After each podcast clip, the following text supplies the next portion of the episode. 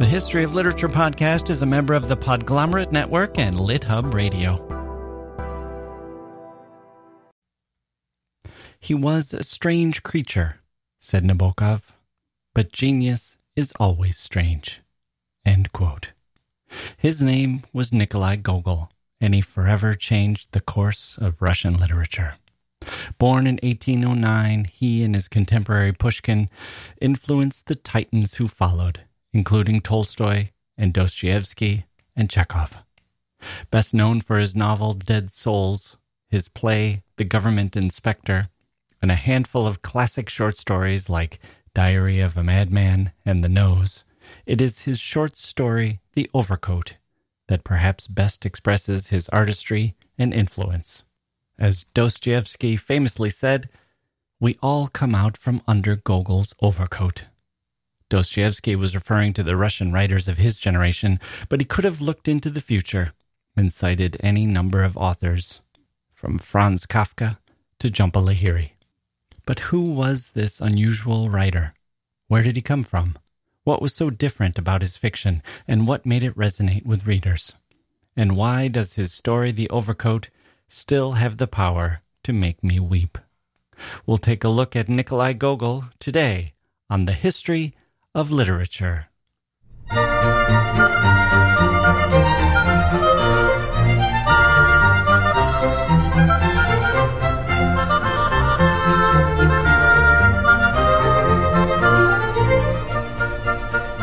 Okay, here we go. Welcome to the podcast. I'm Jacke Wilson, etc., etc., etc. Amateur enthusiast, taking a deep dive into everything from the sonnet form to great literary debuts, to numbers in novels, to books you don't need to read, to John Donne, to Bob Dylan's lyrics, to Madame Bovary, to Confucius, to I don't know. Everything is fair game, I guess. 180 some of these things. We're closing in on 200 people. What should we do for episode 200? Should probably do something special. I'll take suggestions on Twitter or email if you have one. I also take requests. Though my list is long, I do try to play the hits. We've had a few requests for Thomas Hardy, which has zoomed him up my list. Such a fascinating writer. There's so many of these. The list is long. So, for episode 200, you know, I really don't listen to these episodes much. That's one of the strange things about the nature of podcasting. People will listen to an episode I did a couple of years ago, write me an email about it, asking a question or offering some praise or a word of criticism. And sometimes it brings it all back, and I think, oh, right. I was pretty deep into that one at the time. May have gotten a little carried away. Or I remember that one. I found it odd. Or if it was a guest, I usually remember the feeling I had when being in the conversation. But a lot of the time, I think, wow, that sounds really good. This sounds like a podcast I would like. I should subscribe. As if I wasn't right here the whole time. I mean, it's it's me talking. These are my words. They all come out of my mouth, and yet I become sort of like a third person as time passes. I would imagine it's like this for actors catching a glimpse of something they did years before, maybe a, a movie or an episode of a show.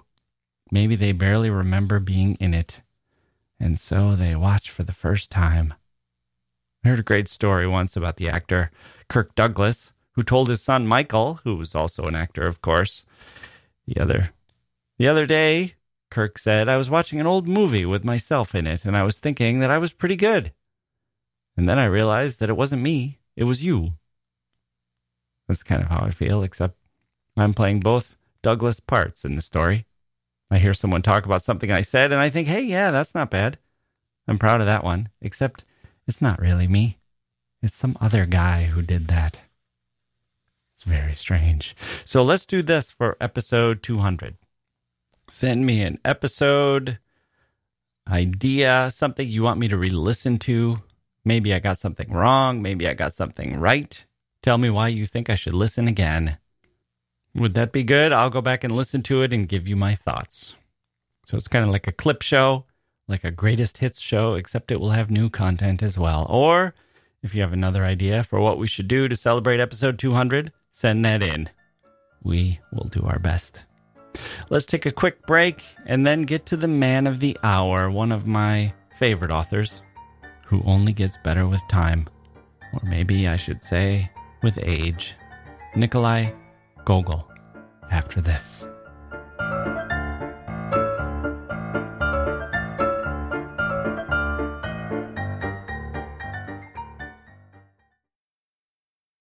Hey grown-ups, the Cat in the Hat cast is a new podcast from Wondery, perfect for the whole family. Join the Cat in the Hat and your favorite Dr. Seuss characters as they get whisked away on a new adventure every week. Fish dreams of creating his very own polite and quiet podcast. That is, until he gets a surprise visit to his Fishbowl podcast studio from the Cat in the Hat himself. And it becomes very clear that the cat has other plans for the podcast, and those plans are the opposite of quiet. The cat may be disruptive, but it turns out he's also a great help to get fish out of all kinds of predicaments. Bursting with music, silliness, and rhymes, the Cat in the Hat cast encourages us all to find fun that is funny in every episode. Sing along to new favorite songs, try your luck at Titanic tongue twisters, have some fun with wondrous wordplay, and most importantly, Bring your family along for all of the adventures in the Cat in the Hat cast. Follow the Cat in the Hat cast on the Wondery app or wherever you get your podcasts. You can listen to the Cat in the Hat cast ad free right now by joining Wondery Plus in the Wondery app or Wondery Kids Plus in Apple Podcasts.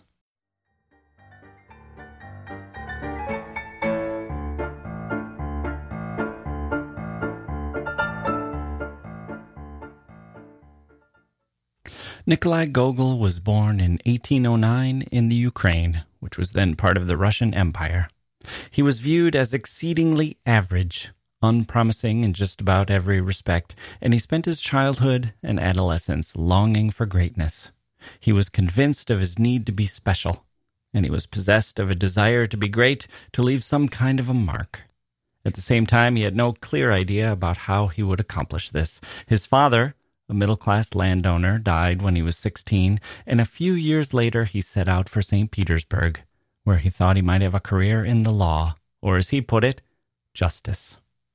A year earlier, he had told a friend that since he was a young boy, he had, quote, burned with an unquenchable fervor to make my life necessary for the good of the state, end quote. Things in St. Petersburg didn't go particularly well. He shifted gears and tried to get a job as an actor at the Imperial Theaters, but his audition failed spectacularly. He taught at a girls' school for a while and finally landed a low level job in the civil service, an occupation which was later to occupy much of his mental energy and serve as the source material for some of the world's great literary masterpieces. It's worth talking about this source material because what Gogol did with it is both a key to his success and at the same time has often been misunderstood. There are two great settings for Gogol the provinces, like the ones of his Ukrainian childhood, and St. Petersburg, which was at that time the capital of Russia. Within each of those settings, he finds his spiritual home among the bureaucracy, the civil servants, the lunatics and strivers, the pointlessly ambitious, and the woebegone toilers. He has a satirical eye, but he's more than just a social critic. His satire extends, it broadens and deepens until it talks about something larger than just the petty little world of government workers. He starts with that, then he covers that, and it's convenient and easy to leave it at that, to say, ah, yes, here's Gogol telling us about the futility of a world encrusted with endless layers of bureaucratic nightmare. But there's more. Like Melville or Kafka, there's more. There's humanity in this system, humanity expressed and humanity distorted. And that's what makes Gogol more than just a product of his time, but a genius for all time. Let me interrupt here for a second and give you a roadmap of where we're headed. In a minute, I'm going to finish the biographical sketch of Gogol, and we'll get to the five works of his that we should discuss, including the two that I most encourage you to read, which are the short stories The Nose and The Overcoat. I think The Overcoat might be one of the greatest stories ever written, and it's one I can read again and again. I will be reading that story for the rest of my life, I think. But before I do any of that, I want to talk about St. Petersburg to give you some context for that. I learned some things recently which changed how I view Gogol. It helps me understand the world in which he's writing and the world he's translating into his fiction. Both the nose and the overcoat are set in St. Petersburg, and I think it's no accident that they are among his greatest works. Ukraine was kind of in vogue at that time. There was a literary movement to privilege and and record folk tales and stories of the people and the customs and songs and clothing and everything of those who lived on the outskirts of empire, the little Russians, as they were called and as they called themselves. Gogol latched on to that trend. He himself had an affinity for the Ukraine that lasted all his life, and he joined the group of writers who used the provinces as their setting. But St. Petersburg is the setting that resonates with me. Maybe it's because I myself made a similar journey from a tiny town in provincial Wisconsin to the capital of this country. Not by design, not because I like Washington, D.C. In fact, I hate most things about it. This city I don't even think of as a city. It's a place with city like features. I think it's corrupt. I think it's full of lunatics and thieves. I think it's full of striving people who run with all the morality of rats in a sewer, eager to get their little paws. Do, do, rat, do rats have paws? Claws? Mitts? Eager to get their little mitts on whatever crumbs they think will make them into better rats. Not crumbs to eat, crumbs to hoard and lord over their fellow rats. They'd rather hold up a crumb to the others to try to make them jealous than to eat the crumb and survive. Vanity and status are more important than actual sustenance. That's DC today, and it's the St. Petersburg I read in Gogol. But like Gogol, I had to leave my home and try to make some kind of fortune, and I made a bunch of bad decisions and ran through a bunch of pseudo careers before landing here, and now I'm making the best of it. So that's number one. Number two of the things that resonate with me are the people I recognize in Gogol, but let me talk about St. Petersburg first, because the city, as it was experienced by Gogol, is riveting. St. Petersburg, as many of you know, was sort of considered the most European of Russia's major cities, the most cosmopolitan. But it didn't start that way. It was built by Peter the Great in 1703 on land he seized during a war with Sweden. There wasn't much there then a swamp with a fortress on it. Someone built a log cabin to be the first residence, and then, through Peter's massive desire to have a northern capital, a window to the west, they transformed the place, bringing in Italian and other European architects, building churches, making it as cultured and attractive as Peter had hoped. Catherine the Great pushed forward the development, including the erection of a great statue of Peter on a horse. By now, the late 1700s, the capital did become what Peter had hoped a symbol of modernity and progress and culture. But there was always something false and artificial about this St. Petersburg, the one that was imposed on this swamp. There's a sense that nature is kept at bay, but only temporarily. We see this in Gogol, we see this in Pushkin. This sense of how long can you keep the swamp down? How long before this city floods? Before nature comes roaring back to reclaim its rightful territory? There's an uneasiness that we'll see in Gogol's narrative. The wind, the rain, the swamp itself, nature can go on the attack in St. Petersburg. I feel the parallels here too. I've spent enough time in Washington, D.C., which was also built on a swamp a capital city imposed upon an unnatural location.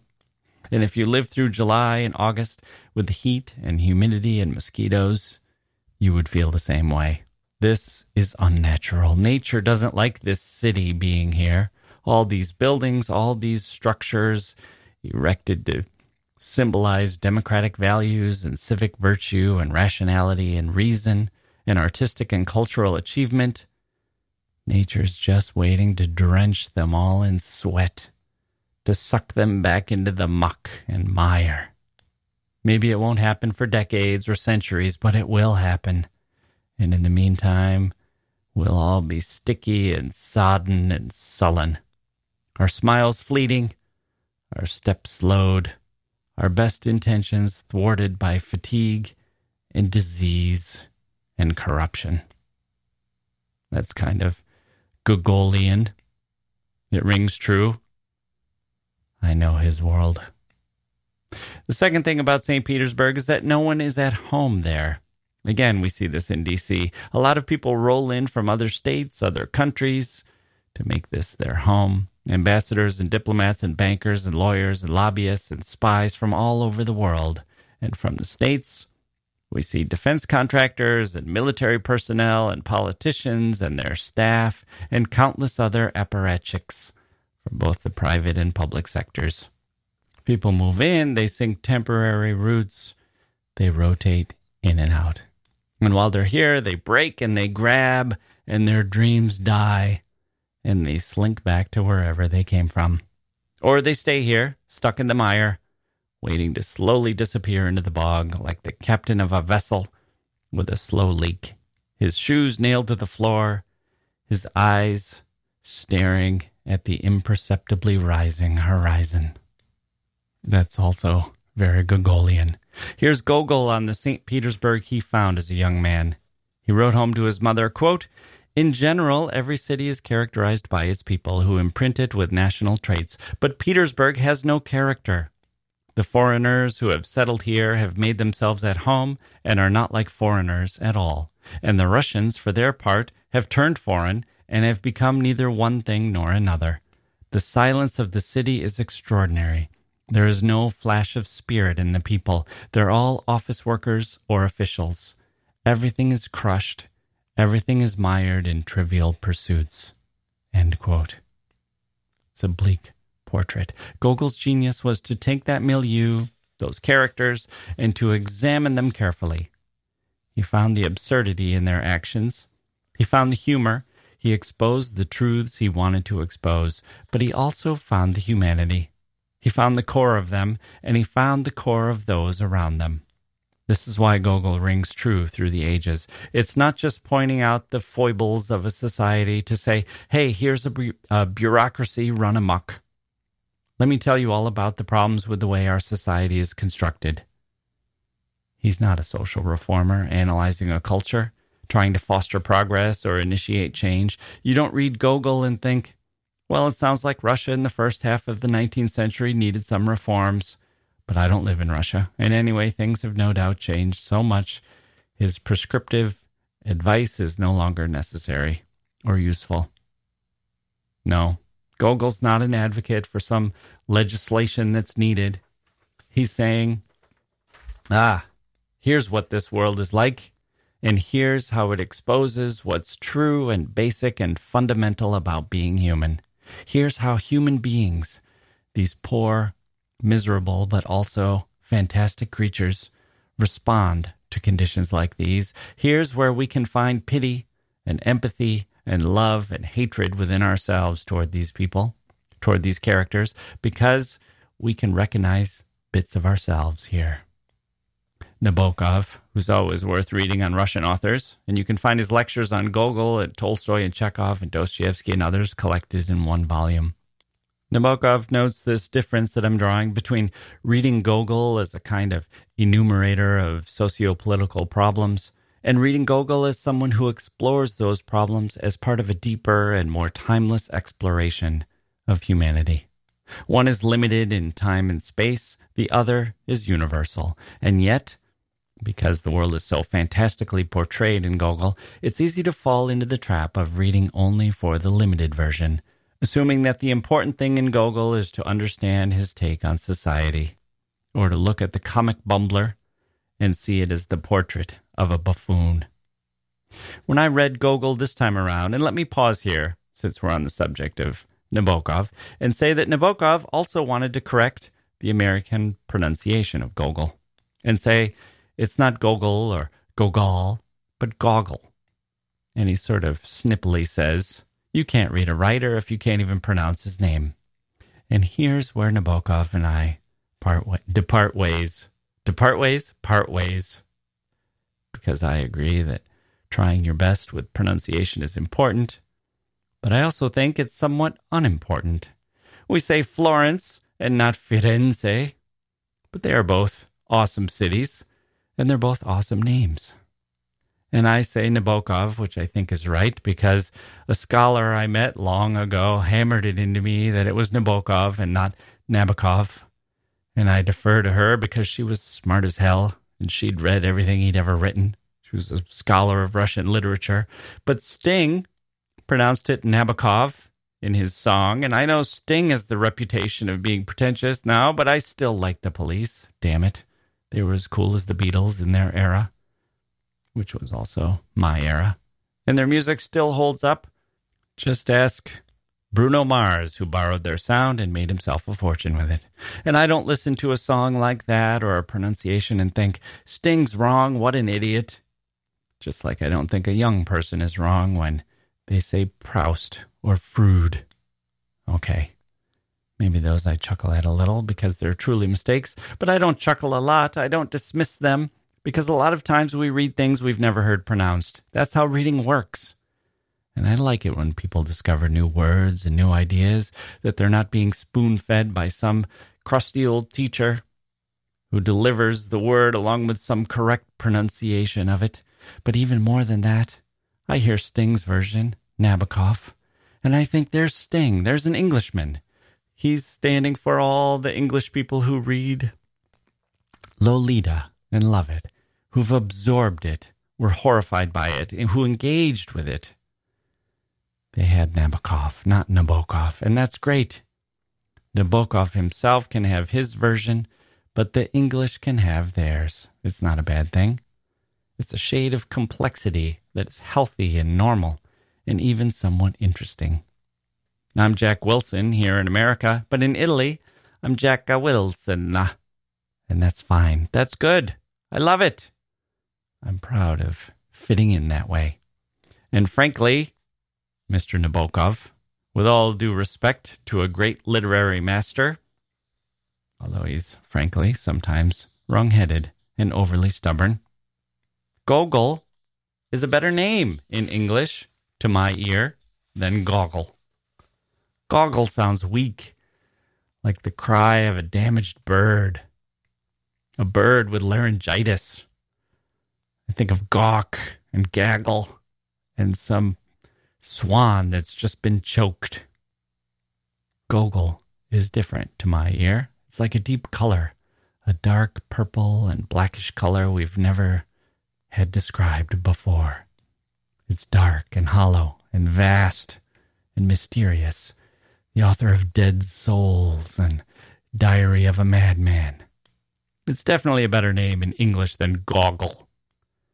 It's better than Gogol or Gogol, which sounds like a French painter. It's Gogol, the name ancient mystics gave to the black holes they imagined as they looked into the sky and realized how empty and infinite the universe actually is, how the pinpoints of light fade into nothing, absorbed by the darkness.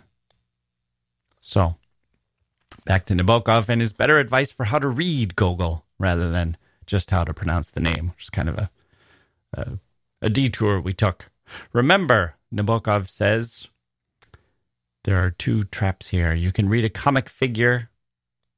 And look, this is Gogol's trick in just about everything he does. Remember, there are two essential stories in literature a stranger comes to town and a man goes on a journey, which, of course, is actually just the same story told from two different perspectives. Gogol over and over tells the story of a stranger coming to town. Here's the world buzzing along, sometimes normal, sometimes bizarre. But in any case, here's the disruption. Here's the person who changes things. Here's the the fantastical occurrence that disrupts the pattern and makes us see things more clearly. And Nabokov says some readers get focused on the disruptor and say, ha ha, what a great comic figure, what a loser, what a buffoon. And other readers focus on the pattern and say, ah, I'm not fooled by the buffoon.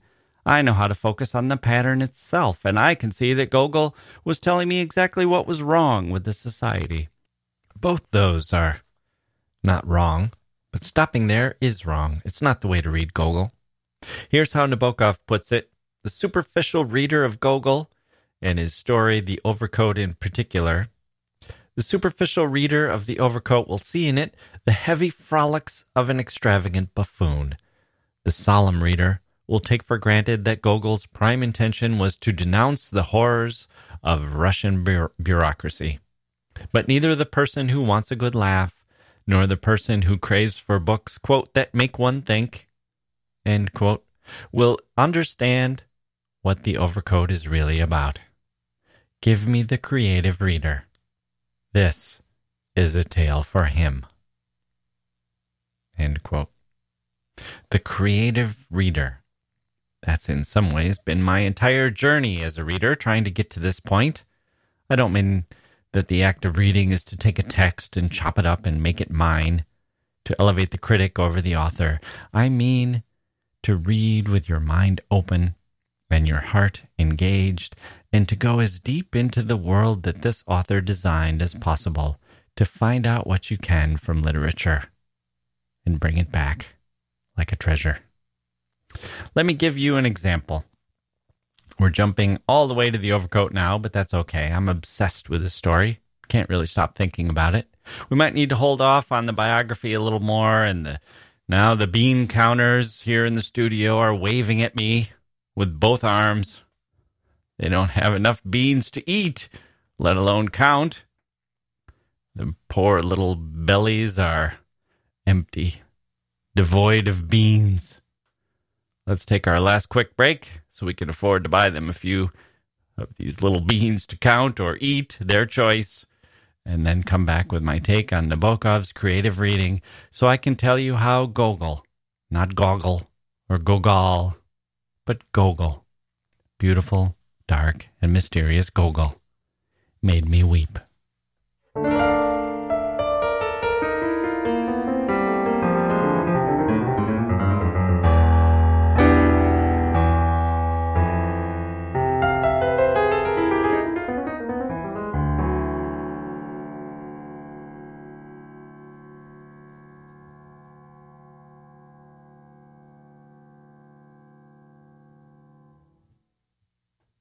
I'm going to start with a character from my own life, one of those Gogolian figures whom we've all encountered. Mine was a guy I'll call Frank, Frank Felsky.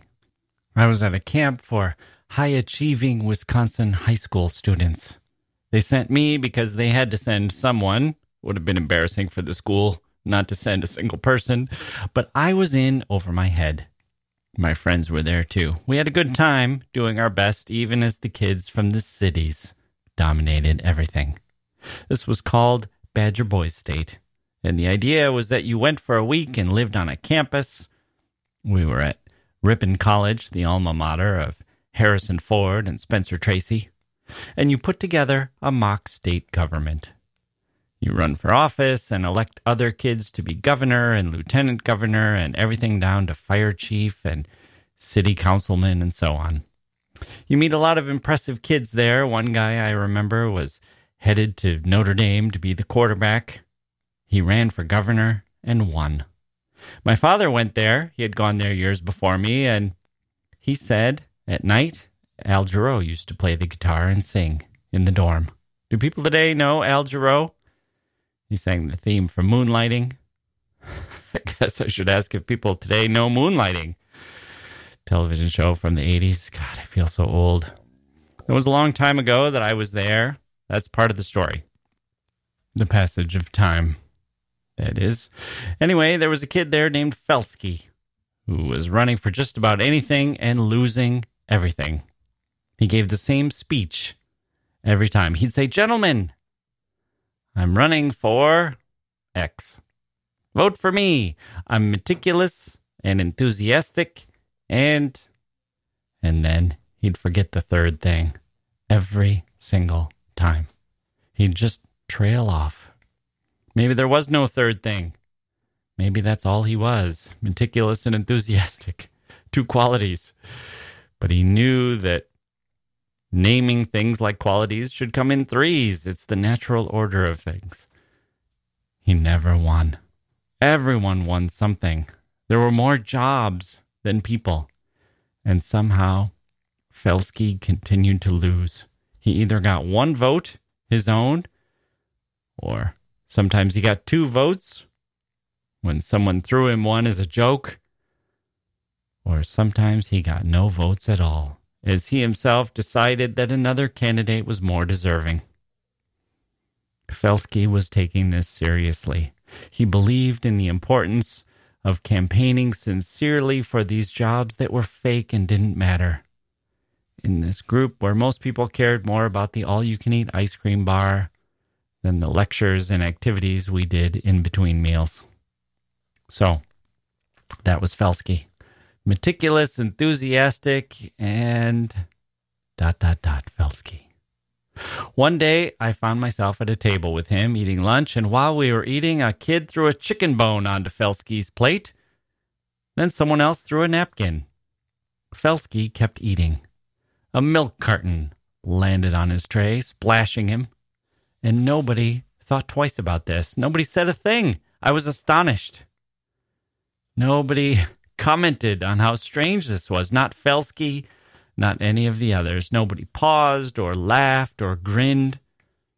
It looked like bullying to me, like the vicious acts of antagonistic people, but it didn't feel that way. Felsky just went about his business, as did everyone else. What was going on? As it turned out, there was kind of an explanation. The rules of the place, of this cafeteria, and the Badger Boy State rules were that at the end of every meal, you had to sort the trays into different components. I don't know if this was to help the dishwashers or if it was just a custom to keep everyone organized or some team building exercise or what. But that's what was required. One person would take all the plates on his tray, and another person would take all the glasses, and one person would have all the silverware, and so on. People would argue for the jobs. They'd say, I'll take the silverware. That was pretty light.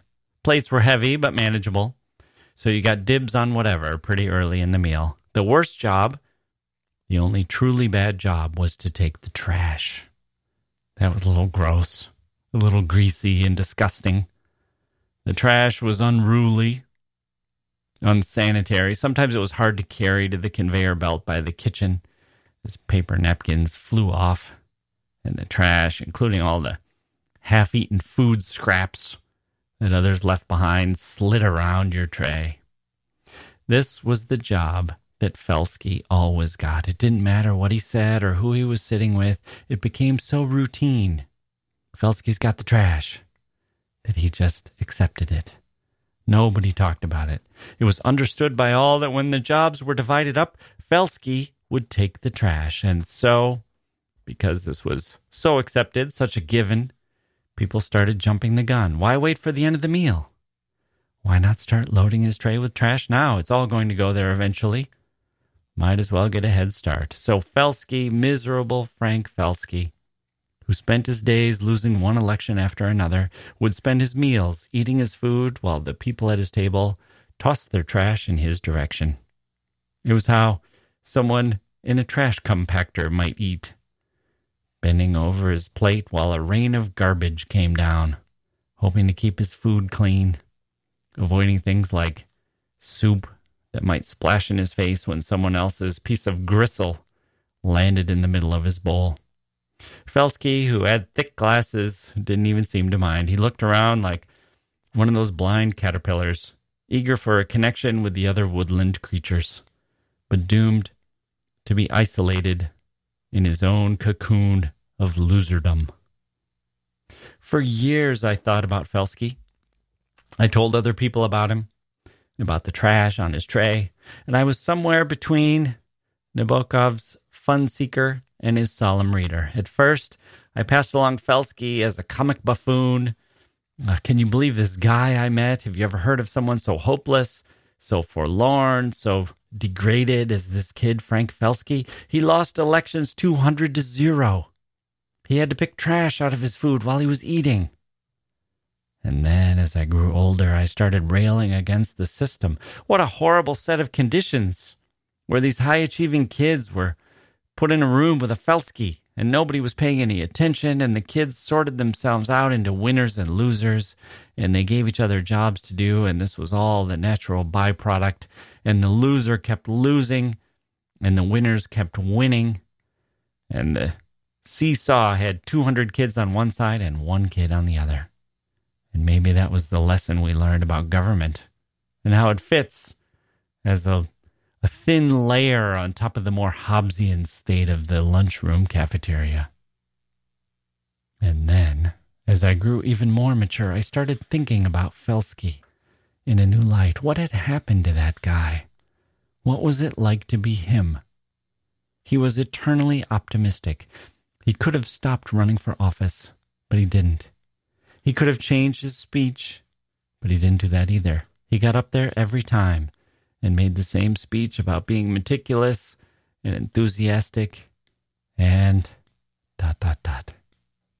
And at first, everyone listened and then everyone laughed, and the counselors told everyone to be respectful until finally, after this went on for days, election after election, speech after speech, vote after vote, the counselors were laughing too.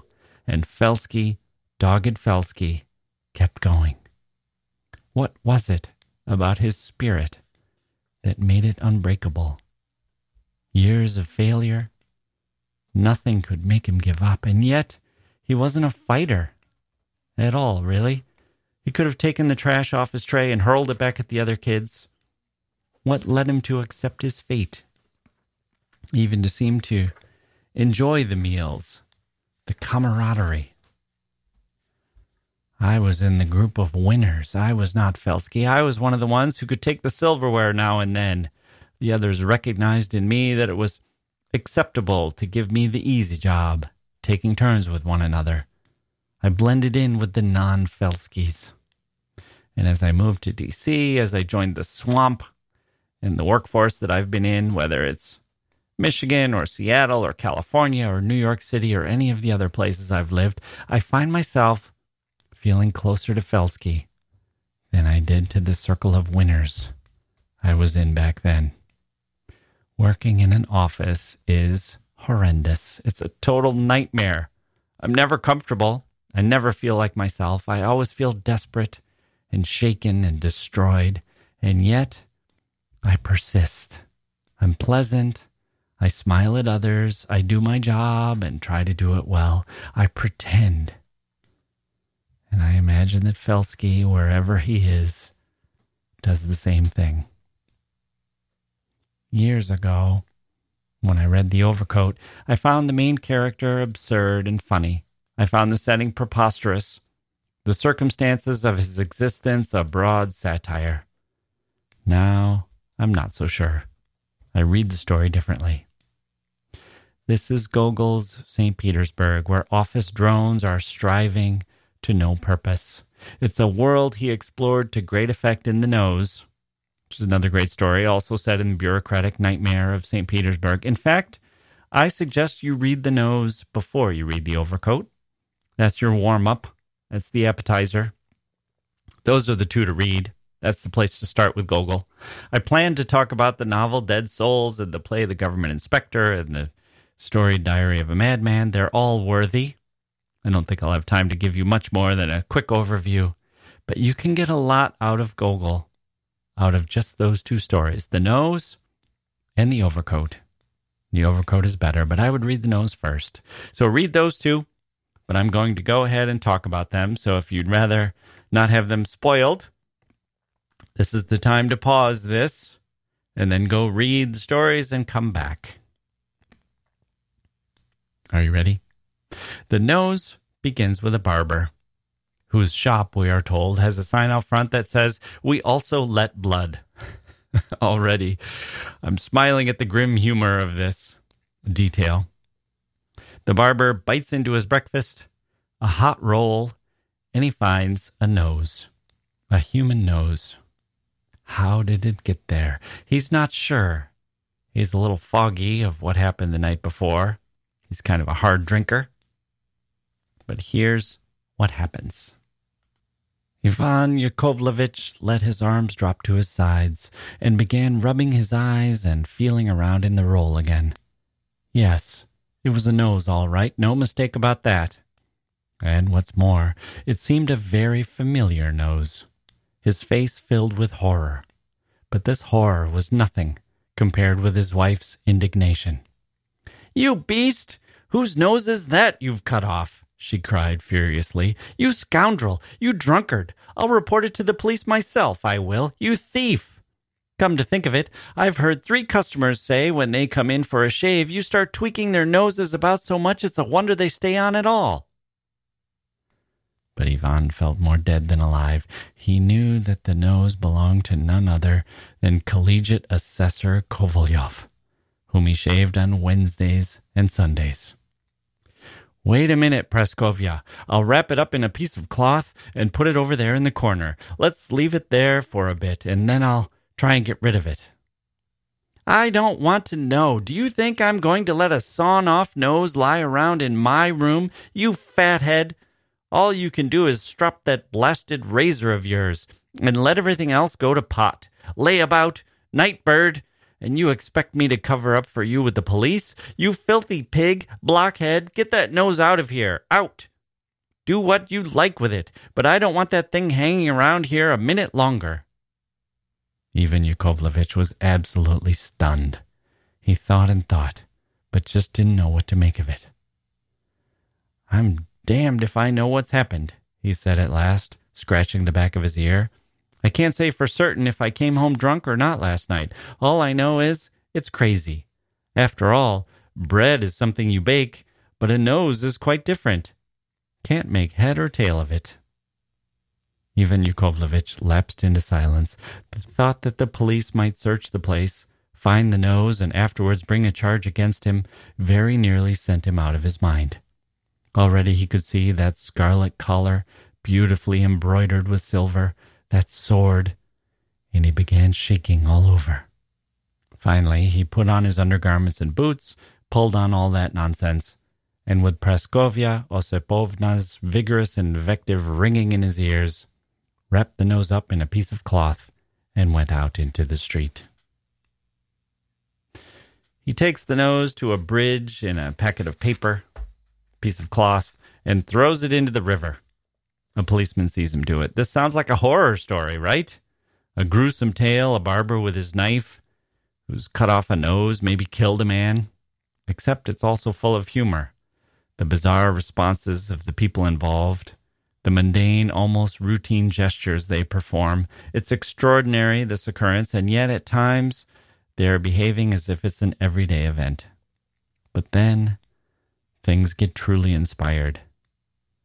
We change scenes to the collegiate assessor who is woken up to discover that he no longer has a nose. It's just gone, as if it's fallen off. Not, it's not hacked off, not chopped off. He doesn't wake up in a pool of blood. His nose is just gone. And then we get this. Major Kovalyov was in the habit of taking a daily stroll along Nevsky Prospect. His shirt collar was always immaculately clean and well starched. His whiskers were the kind you usually find among provincial surveyors, architects, and regimental surgeons, as well as those who have some sort of connection with the police, with anyone, in fact, who has full rosy cheeks and plays a good hand at whist. These were the kind of whiskers that usually reached from the middle of the face right across to the nostrils. Major Kovalyov always carried plenty of seals with him, seals bearing coats of arms or engraved with the words Wednesday, Thursday, Monday, and so on. Major Kovalyov had come to St. Petersburg with the express purpose of finding a position in keeping with his rank. If he was successful, he would get a vice governorship, but failing that, a job as an administrative clerk in some important government department would have to do. Major Kovalyov was not averse to marriage as long as his bride happened to be worth 200,000 rubles. And now the reader can judge for himself the major's state of mind when, instead of a fairly presentable and reasonably sized nose, all he saw was an absolutely preposterous, smooth, flat space. As if this were not bad enough, There was not a cab in sight, and he had to walk home, keeping himself huddled up in his cloak and with a handkerchief over his face to make people think he was bleeding. But perhaps I dreamt it. How could I be so stupid as to go and lose my nose? With these thoughts, he dropped into a coffee house to take a look at himself in a mirror. Fortunately, the shop was empty, except for some waiters sweeping up and tidying the chairs. A few of them, rather bleary eyed, were carrying trays laden with hot pies. Yesterday's newspapers, covered in coffee stains, lay scattered on the tables and chairs. Well, thank God there's no one about, he said. Now I can have a look. He approached the mirror rather gingerly and peered into it. Damn it! What kind of trick is this? he cried, spitting on the floor. If only there were something to take its place. But there's nothing. He bit his lips in annoyance, left the coffee house, and decided not to smile or look at anyone, which was not like him at all. Suddenly he stood rooted to the spot near the front door of some house and witnessed a most incredible spectacle. A carriage drew up at the entrance porch. The doors flew open, and out jumped a uniformed, stooping gentleman who dashed up the steps. The feeling of horror and amazement that gripped Kovalyov when he recognized his own nose defies description. After this extraordinary sight, everything went topsy turvy. He could hardly keep to his feet, but decided at all costs to wait until the nose returned to the carriage, although he was shaking all over and felt quite feverish. About two minutes later, a nose really did come out. It was wearing a gold braided uniform with a high stand up collar and chamois trousers, and it had a sword at its side. From the plumes on its hat, one could tell that it held the exalted rank of state counselor. And it was abundantly clear that the nose was going to visit someone. It looked right, then left, shouted to the coachman, Let's go! climbed in, and drove off. You see what's happened? The nose is life size now. It can talk. It's wearing a uniform. It can be driven around. It rides in a carriage. Kovalyov chases after it, accuses the nose of not knowing where it's supposed to be, which is on his face. But here's the key the nose somehow has superseded him in rank. It's three levels above poor Kovalyov, who's worried about his own loss in status. He says, Everyone will wonder how I could be so stupid as to lose my nose. He's going to lose face, so to speak. And he's worried. It's preposterous that his nose has achieved a higher rank than him. They'll make him a figure of fun for that as, as well. And now we're in a fantastical world. We know that noses don't really fall off, become as big as a person, and come to life. We get that this is kind of a fable, a fairy tale, a fantasy, but we're also laughing at the responses of this bureaucrat, and we're seeing just how ridiculous he probably is. How sensitive he probably is to things like the positioning of his window or whether he's given three weeks of vacation a year instead of two. What he's called by others. What did they think of him? Can he improve his title? That kind of thing. And good Lord, does this ring true for those of us in America's capital city today, where people will turn blind with rage over losing their parking spot in the company lot, or where a building. I spent years working in a building that had a huge inner courtyard, and all the corners of the building, both inside and out, were not square but jagged. And the only reason it was built like that was because instead of four corner offices on each floor, they could have 16 eight on the outside, eight on the inside. Because very important people needed to have a corner office. They demanded it. I've seen people jostling for position in a photo with a senator because they were going to count how many people away they were from the senator.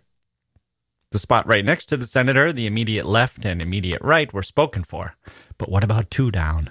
And three down and four down? Who gets those? And five down and six down? I'm five away from the senator. No, you're not. You're six away. I'm five away. Proximity matters. And so people stand there arguing, elbowing their way in, shoving aside, trying to be polite, but also asserting themselves. And I'm standing off to the side saying, can't we just do taller people in the back or something? Does it really matter who stands next to the senator? And so I end up on the end because I truly can't bring myself to care about the symbolism of what it means. And that's why the system spits me up and chews me out. Actually, come to think of it, I wasn't in the picture at all. Have I told you my story about the time I worked for the senator? It was a long time ago. I was the press intern, but this was before the days of the internet, really. The internet was still brand new, so we were working with newspapers. My job was to cut out important articles, and especially anything that mentioned the senator, and photocopy them into a bundle, which I delivered to the important people in the office. And I never, ever got to hand them to the senator because important people would demand that I deliver the senator's copy to them first so they could hand them to the senator. They needed that access. They didn't want me to have it. They didn't want their rivals to have it either, so they would argue and push and pull and cajole and order and complain. They would wheedle. I was the object of their wheedling. From day to day, I never knew exactly who should get the senator's copy, so I, I made multiple copies and wrote senator on top of all of them, let them race to deliver them to the great man. Sometimes he probably got two or three in one day, which probably made him curious, but it was easier for me that way than to try to referee the squabbling going on around me. So I spent several months there at this office, and then I was headed off to graduate school. I told my wife, who was then my girlfriend, that I was sort of sad to leave because Capitol Hill had been fun, but on the other hand, it also felt like I never really fit in there, which was a shame because it was a Wisconsin senator and I was from Wisconsin and the people were all more or less my age working there, early 20s.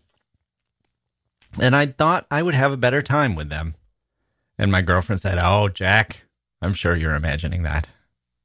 No, no, I said, and I, I told her my explanation, which I had developed how I'd been to school in Chicago and lived in Italy and Taiwan and had traveled all through Europe and Hong Kong and China and India and Tibet and Africa, and how it seemed like the Wisconsinites all sort of recognized that about me and disdained me. They rejected me.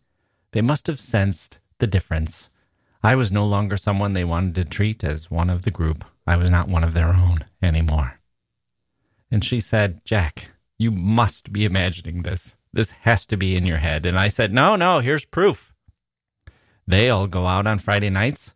I've never been invited. They celebrate each other's birthdays in the conference room and they don't ask me to go. They all just meet in there without me. And one day, they all took a photo with the senator and they didn't tell me they were doing it. I just stumbled across them, all dressed up and all lined up. Me standing there with some newspaper articles in my hand. So I just stood there watching. And some people tried to wave me into the picture, but I felt so left out by then, I didn't think it was right that I should join. And she said, Hmm, that's actually pretty good evidence. Well, it's a good thing we're moving on.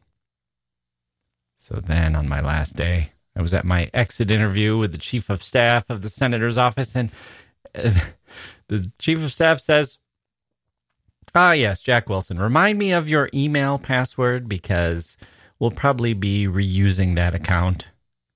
And I said, email? And he said, Yes, you're intern five. Now, what was the password? I looked at him dumbly. Email.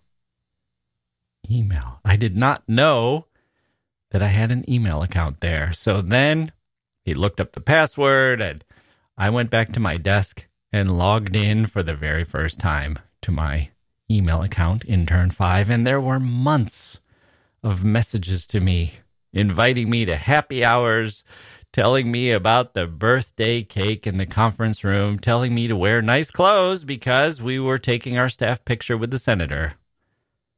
All these things that I had missed. And I felt like crying with joy. They liked me. They really liked me. I was one of them. I was included after all, except it was time for me to leave. And I didn't know what to say to anyone. So at the end of the day, I just stood up, logged out, and left. Thinking the whole time about how strange it must have seemed whenever someone had a birthday and the cake was in the conference room at three o'clock, and at five to three, everyone stood up and walked to the conference room, started singing happy birthday and slicing up the cake and laughing, having a good time. And I just sat there at my desk, staring at them all as they passed by, astonished that yet again they all seemed to know exactly what to do and when, as if they were being highly sinister in keeping me from any kind of social participation. I just sat there, staring at them and then turning back to my screen, saying nothing, feeling hated. But they probably thought I was the strangest person they'd ever met.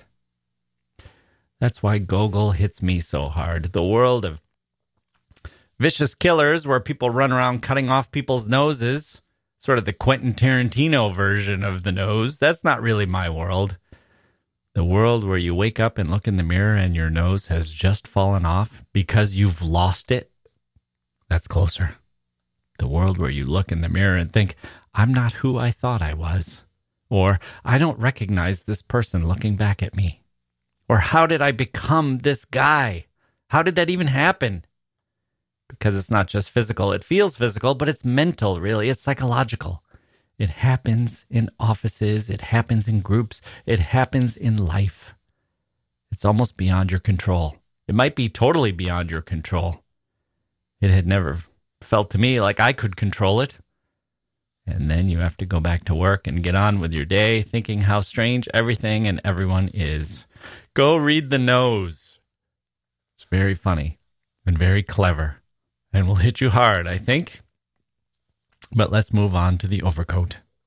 This one is about a man named Akaki Akakievich, who has an improbable name, and he's a copyist. A copyist. That's all he does. He copies things. Shades of Bartleby the Scrivener. Once he's given a different project and it's too stressful for him, he grows too anxious. He hates it. But he's very, very good at copying things. And his coworkers think he's been there forever, just copying away like a machine, and they like to make fun of him. The details bring him to life for me. I know people like this. Gogol tells us, the narrator here tells us at his christening, as a baby, young Akaki burst into tears because, says our narrator, he knew he was going to grow up to become a titular counselor. Yet again, we have a title, a status, a rank. This is the St. Petersburg of Gogol's time, where these minute differences in title mean the world to the people who inhabit them. I'm the one who delivers the clips to the senator, Jack. That's this world. The Penguin edition of Gogol's stories, which is excellent. I highly recommend it. And if any of you are in the publicity department at Penguin, why don't you contact me to advertise on this podcast? I love all your books, and I'm willing to give you good spots at good rates. Anyway, the Penguin edition lists the, ta- the table of ranks, which Peter the Great introduced in 1722. It gave class and rank for the civil service the Army and Navy, the clergy, and the imperial court. For the civil service, the classes and ranks were as follows Class 1, rank Chancellor. Class 2, actual privy counselor. Class 3, privy counselor. Class 4, actual state counselor. Class 5, state counselor. 6, collegiate counselor. 7, court counselor. 8, collegiate assessor. 9. Titular counselor. 10. Collegiate secretary. 11. Ship secretary.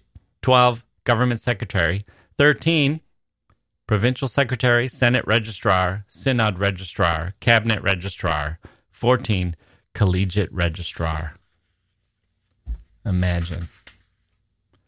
Imagine a world where you have these 14 different classes, 17 different ranks, just hearing those words reminds me of the world we're in here with Gogol. As as The Office put it, remember the show The Office? As they put it, are you an assistant manager or an assistant to the manager? It's a big, big deal when you're forced to create your identity out of these weird workplaces, these weird levels of status, artificial creations. Listen to this. Listen to this from the overcoat. Exactly when he entered the department and who was responsible for the appointment, no one can say for sure. No matter how many directors and principals came and went, he was always to be seen in precisely the same place, sitting in exactly the same position, doing exactly the same work. Just routine copying, pure and simple. Subsequently, everyone came to believe that he had come into this world already equipped for his job, complete with uniform and bald patch. No one showed him the least respect in the office. The porters not only remained seated when he went by, but they did not so much as give him a look, as though a common housefly had just flown across the waiting room. His superiors treated him icily and despotically. Some assistant to the head clerk would shove some papers right under his nose without even so much as a please copy this out or here's an interesting little job or some pleasant remark you might expect to hear in refined establishments. He would take whatever was put in front of him without looking up to see who had put it there or questioning whether he had any right to do so, his eyes fixed only on his work. He would simply take the documents and immediately start copying them out. The junior clerks laughed and told jokes at his expense as far as office wit would stretch, telling stories they had made up themselves, even while they were standing right next to him, about his 70 year old landlady, for example, who used to beat him, or so they said. They would ask when the wedding was going to be and shower his head with little bits of paper, calling them snow. Ah, this is Felsky, right? The trash thrown on the tray, the head with little bits of paper. As his colleagues mock his love life, Felsky has grown up and become a titular counselor in 19th century Russia. It's the same guy. He can't finish his sentences either. They just trail off into nothing, just like Felsky. But here's why Gogol is so good. Felsky, I mean, Akaky, is not just the butt of jokes. This isn't just a comic buffoon this isn't just an indictment of bullies. The bullies don't know why they do what they do, and they regret it, and they're helpless, just as Akaky is helpless too. But he's also more than that. He's finding himself. Listen to where we go after we get the paper showering down like snow. But Akaky Akakievich did not make the slightest protest, just as though there were nobody there at all. His work was not even affected, and he never copied out one wrong letter in the face of all this annoyance. Only if the jokes became too unbearable, when somebody jogged his elbow, for example, and stopped him from working, would he say, Leave me alone. Why do you have to torment me? There was something strange in these words and the way he said them. His voice had a peculiar sound, which made you feel sorry for him. So much so that one clerk, who was new to the department, and who was about to follow the example of the others and have a good laugh at him, suddenly stopped dead in his tracks, as though transfixed. And from that time onwards, everything seemed to have changed for him and now appeared in a different light.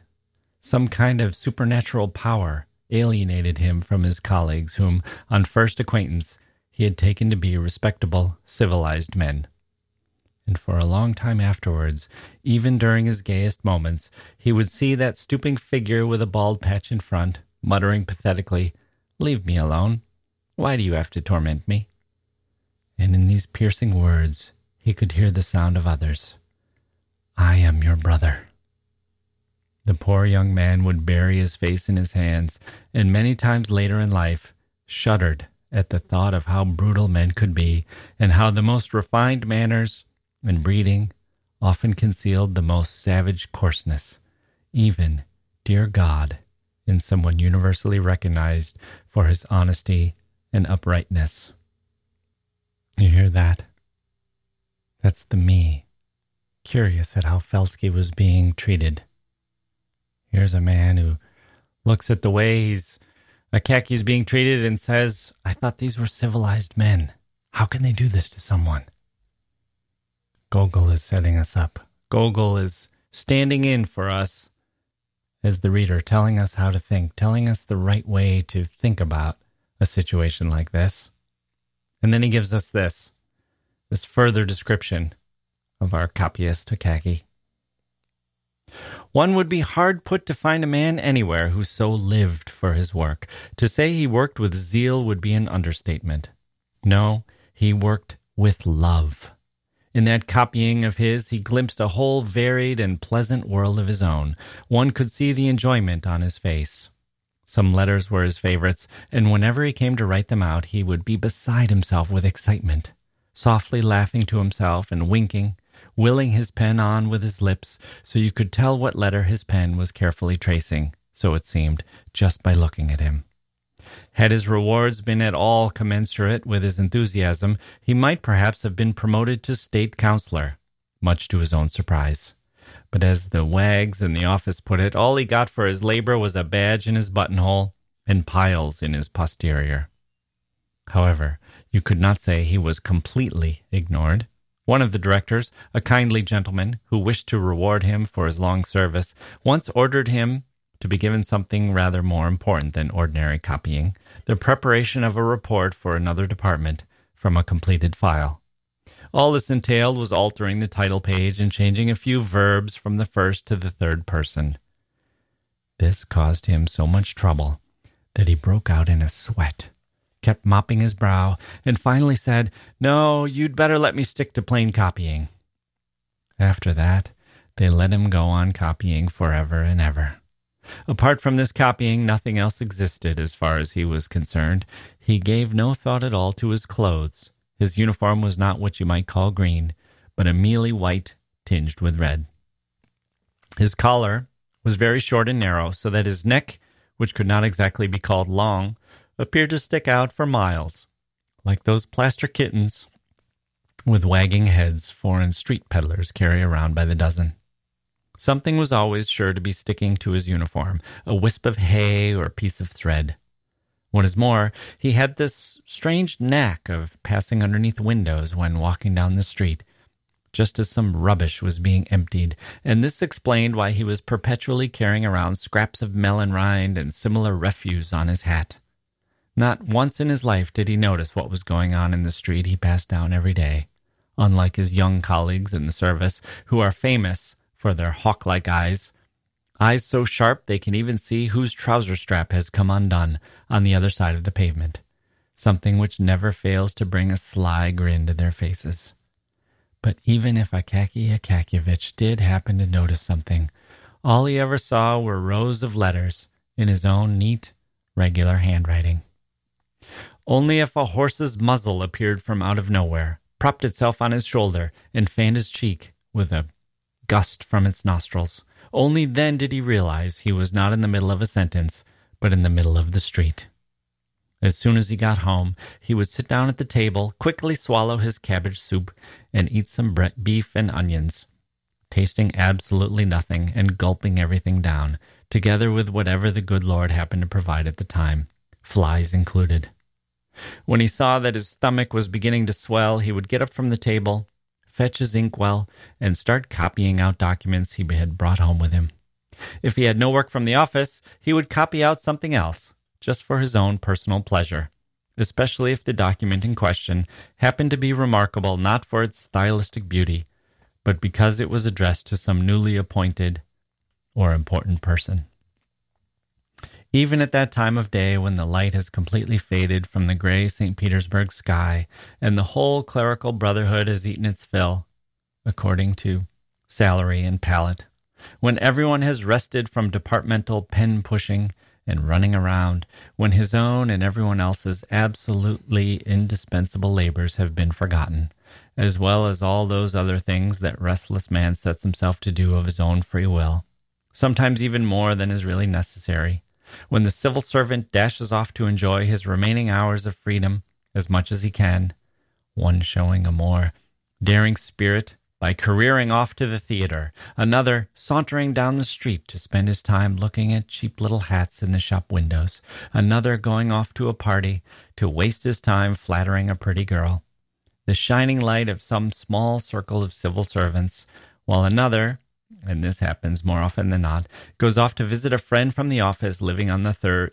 or second floor in two small rooms with hall and kitchen, and with some pretensions to fashion in the form of a lamp or some little trifle which has cost a great many sacrifices, refusals to invitations to dinner or country outings. In short, at that time of day when all the civil servants have dispersed to their friends' little flats for a game of whist, sipping tea from glasses and nibbling little biscuits, drawing on their long pipes, and giving an account while dealing out the cards of the latest scandal which had wafted down from high society, a Russian can never resist stories.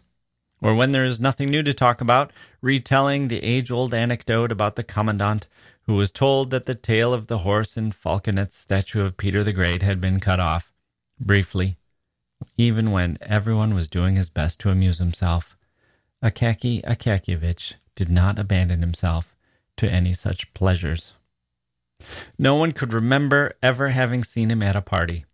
After he had copied to his heart's content, he would go to bed, smiling in anticipation of the next day and what God would send him to copy. So passed the uneventful life of a man who, on a salary of 400 rubles, was perfectly happy with his lot. And this life might have continued to pass peacefully until ripe old age, had it not been for the various calamities that lie in wait not only for titular counselors, but even privy, state, court, and all types of counselor, even those who give advice to no one, nor take it from anyone. Hmm. Do you feel how deep this is? How good Gogol is? He doesn't just present a Felsky to me, he helps me understand what Felsky means. This is my view of Felsky now. I wish I could redo that encounter. I wish I could go back with my current level of maturity and reach out to Felsky and not be one of the faceless guys at the table, but to try to really understand Felsky. Where does this unusual creature fit? What does his psychology mean for the rest of us? What does it say about us as humans? How does he endure? Why do the rest of us group around him, pretending our own lives have meaning, pretending we have everything figured out, pretending we are not, at bottom, just as pointless and absurd as Felsky? The world is pointless. The world is absurd, whether it's St. Petersburg in 1819 or DC 200 years later. Whether it was cavemen sitting around a fire and thinking about smearing some charcoal on a cave wall, or some future humans bowing down to their android overlords. We humans live in a world of fiction, a world where we tell stories and myths and legends about ourselves in order to mask the hard reality of endless futility and doomed pointlessness of human existence. That's the truest thing you can say about humans. We are pointless, and yet we are convinced otherwise. We spend great energies disguising that fact from others and from ourselves. Gogol's Akaky rips that open, exposes that hole, shows us the entrance to the abyss. This story, The Overcoat, says Nabokov, is a grotesque and grim nightmare, making black holes in the dim pattern of life. The problem for Akaky, what disrupts his otherwise mildly happy routine, is the northern frost of St. Petersburg. It's cold, and his old coat is so threadbare it's basically a nightgown. So he goes to a tailor, who's all puffed up with self importance, and who grandly declares that he can't fix or patch such a thread worn item. It will fall apart soon as he touches it with a needle. So the tailor, who is himself a great comic character, finely drawn, hilarious. This is Gogol's world. People with misplaced expertise, with confidence, with airs, who look at themselves as if in a mirror, who have this grand conception of themselves. This tailor ends up talking Akaky into buying an expensive, handsome, well made overcoat. We might think here that we know what's going to happen, that Akaky is going to be ripped off. Maybe the tailor will make it out of rags or something overcharge him, but no. He provides the coat. It's very handsome. He did a gorgeous job, and it works. It transforms Akaky. His colleagues admire it. They see him differently now. others respect him for the first time. And me reading it today, I'm a little transformed too. I wonder if this was Felsky. Maybe a woman fell in love with him, someone cute and charming, someone that other men thought, hey, Felsky, not bad. Maybe Felsky saved up and bought a Tesla. Maybe something else gave him a little cachet around his office, wherever that is. Akaky Akakievich, the copyist, is a man of status thanks to his overcoat. Things are looking up for him. And then, on the first night he wears the thing, he gets attacked and the coat is stolen. Of course. We know how things work out for the Felskys. Everything good is ruined eventually. Even the all you can eat ice cream is about to get someone else's garbage tossed into it. It's the law of the jungle, the law of the universe, the mocking gods of fate in action. Poor Akaky. His friends talk him into seeing an important person about getting it back, but of course, the important person is more concerned with his own self image, and he attacks Akaky Akakievich, really lets him have it, scaring Akaky, who faints in response, which doesn't make the important person feel bad or have any sympathy for him. He's kind of excited. This is a new development for him. He didn't, didn't know that he commanded that kind of power, that his words and his presence could put a shock like that into a young man, which he thinks of Akaky as being a young civil servant, even though Akaky is 50. Meanwhile, nature is on the attack. Here's Akaky after he leaves the important person with no hope of regaining his overcoat. He continually stumbled off the pavement as he struggled on with his mouth wide open in the face of a raging blizzard that whistled down the street. As it normally does in St. Petersburg, the wind was blowing from all four corners of the earth and from every single side street. In a twinkling, his throat was inflamed, and when he finally dragged himself home, he was unable to say one word. He put himself to bed and broke out all over in swellings. That is what a proper and necessary dressing down can sometimes do for you. The next day, he had a high fever. Thanks to the generous assistance of the Petersburg climate, the illness made much speedier progress than one might have expected, and when the doctor arrived and felt his pulse, all he could prescribe was a poultice, and only then for the simple reason that he did not wish his patient to be deprived of the salutary benefits of medical aid. However, he did advance the diagnosis that Akaky Akakievich would not last another day and a half. No doubt about that. And then kaput. After which, he turned to the landlady and said, Now don't waste any time and order a pine coffin right away, as he won't be able to afford oak. Whether Akaky Akakievich heard these fateful words, and if he did hear them, whether they shocked him into some feeling of regret for his wretched life, no one has the slightest idea, since he was feverish and delirious the whole time. Strange visions, each weirder than the last, paraded endlessly before him. In one, he could see Petrovich the tailor, and he was begging him to make an overcoat with special traps to catch the thieves that seemed to be swarming under his bed. Every other minute he called out to his landlady to drag one out, which, which had actually crawled under the blankets. In another, he was asking why his old dressing gown was hanging up there when he had a new overcoat. Then he imagined himself standing next to the general, and, after being duly and properly reprimanded, saying, I'm sorry, Your Excellency. In the end, he started cursing and swearing, and let forth such a torrent of terrible obscenities that his good landlady crossed herself, as she had never heard the like from him in all her born days, especially as the curses always seemed to follow right after those, Your Excellencies. Later on, he began to talk complete gibberish until it was impossible to understand anything, except that this jumble of words and thoughts always centered on one and the same overcoat. Finally, Poor Akaky Akakievich gave up the ghost. Neither his room nor what he had in the way of belongings was sealed off, in the first place because he had no family, and in the second place because his worldly possessions did not amount to very much at all. A bundle of goose quills, one quire of white government paper, three pairs of socks, two or three buttons that had come off his trousers, and the dressing gown with which the reader is already familiar. Whom all this went to, God only knows, and the author of this story confesses that he is not even interested. Akaky Akakievich was carted away and buried, and St. Petersburg carried on without its Akaky Akakievich, just as though he had never even existed. Hmm. The doctor in that passage has that misplaced confidence again. He says Akaky won't last a day and a half. Why such a weird time? Not a day, not two days, but a day and a half. That's for certain. Then he calls out for a coffin while his patient is still there within earshot.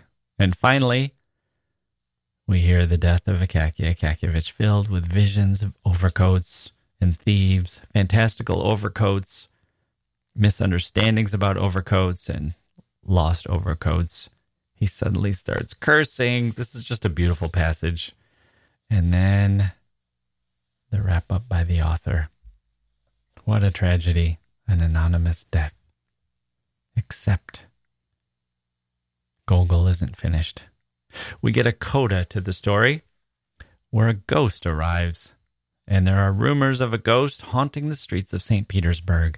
Someone, this individual, this ghost, trying to get an overcoat, trying to get some revenge the story is not really a ghost story in the conventional sense, and it's not a revenge story. We don't feel the pleasure of seeing Akaky get what he deserves or any wrongs being righted. We're not left shivering in the dark about ghosts. In fact, there's some question about whether this ghost, or at least certain sightings of this ghost, even was Akaky. Might have been the guy in the overcoat, the guy who stole the thing, a real person. Anyway, we're not left shivering in the dark about ghosts. We're left shivering in the dark about the way we treat people and the way we are treated. What haunts us is the knowledge that life is absurd and cruel, and that we are the victims of that, and we're the perpetrators too. And in the end, the ghost fades away into the mist, ready to haunt us, because we are poised to be haunted. We're getting what we deserve. We're all on that bridge, and we all fade away. The night swallows us all. The night came for Gogol, a friend of Pushkin. He influenced the later generation of authors as Pushkin did. But Gogol himself had a bright, fast burning. Everything he wrote came in a period of about 10 years. When he was young, his first book that he wrote, his classmates mocked him for it and he burned it up. Then he found himself got immediate success, and then in 10 years cranked out the 19 stories and a lot of essays and other works that made him famous, including the five that deserve a spot on the world stage today The Nose, The Overcoat, the other big three that we haven't talked about. Real quick, they were The Diary of a Madman, which is a first person story of a minor civil servant descending into madness. The Government Inspector, a successful play about a group of corrupt government workers in the provinces who hear that someone, they're not quite sure who, has been sent to inspect them. And then there's the marvelous, majestic novel Dead Souls about a man who develops a financial scheme to purchase the rights to serfs who have died.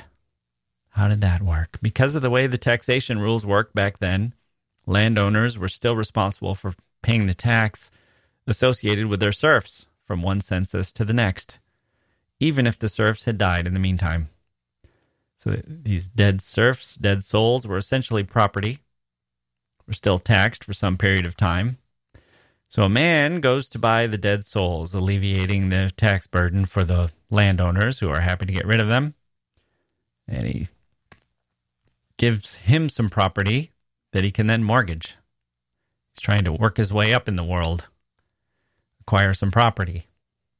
His encounters with the people that he meets as he tries to swindle them without telling them his true plan are hilarious. And they make Dead Souls into one of the finest satires in Russian and indeed all of literature.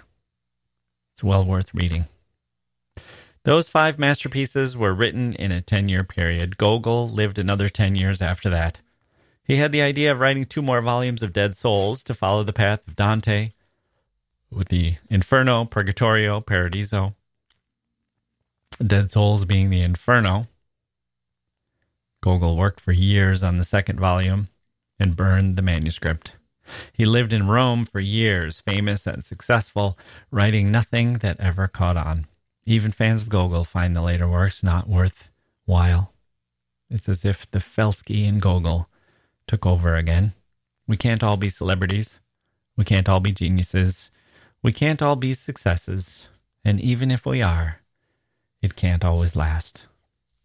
But those 10 glorious years can last. We have the works still holding up well 200 years later. And we have the influence that the works had on later generations. Here's Nabokov again.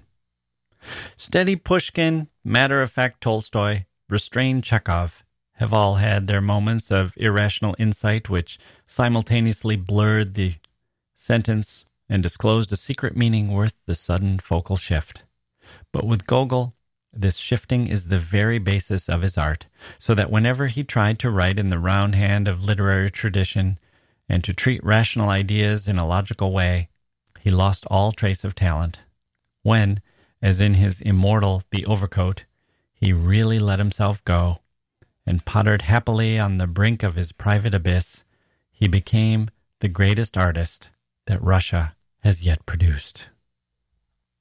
The greatest artist Russia has yet produced. And for all my deep and abiding love for Tolstoy and Dostoevsky and Chekhov, my God, I practically have a shrine to Chekhov on my bookshelf.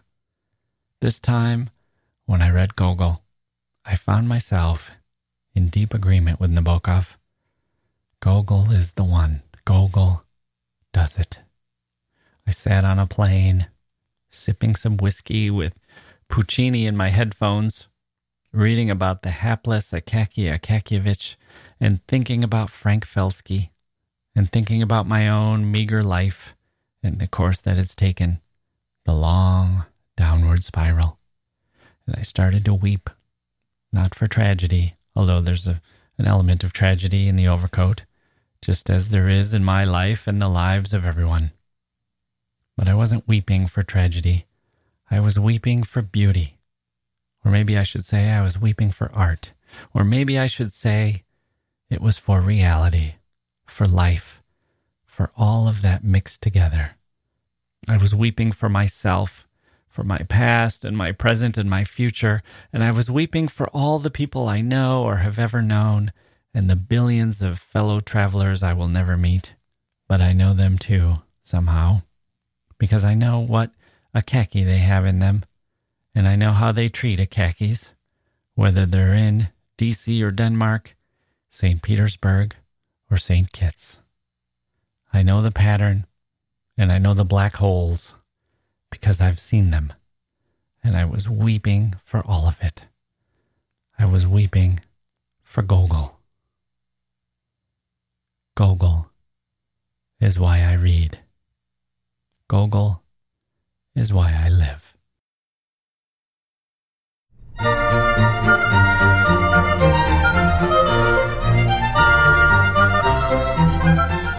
Okay, there we go.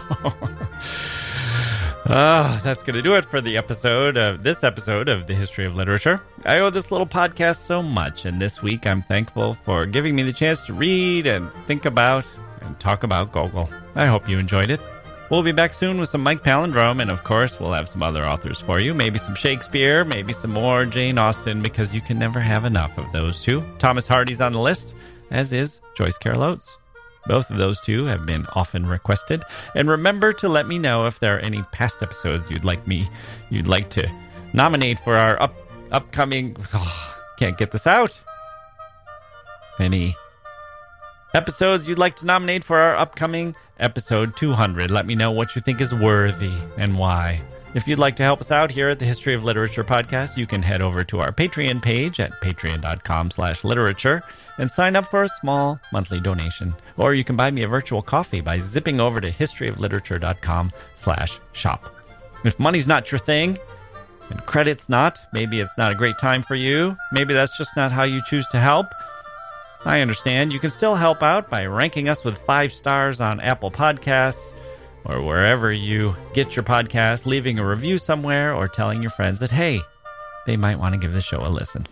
Maybe you had a Felsky in your life and maybe you don't know how to reach out. Well, Jacke Wilson is here.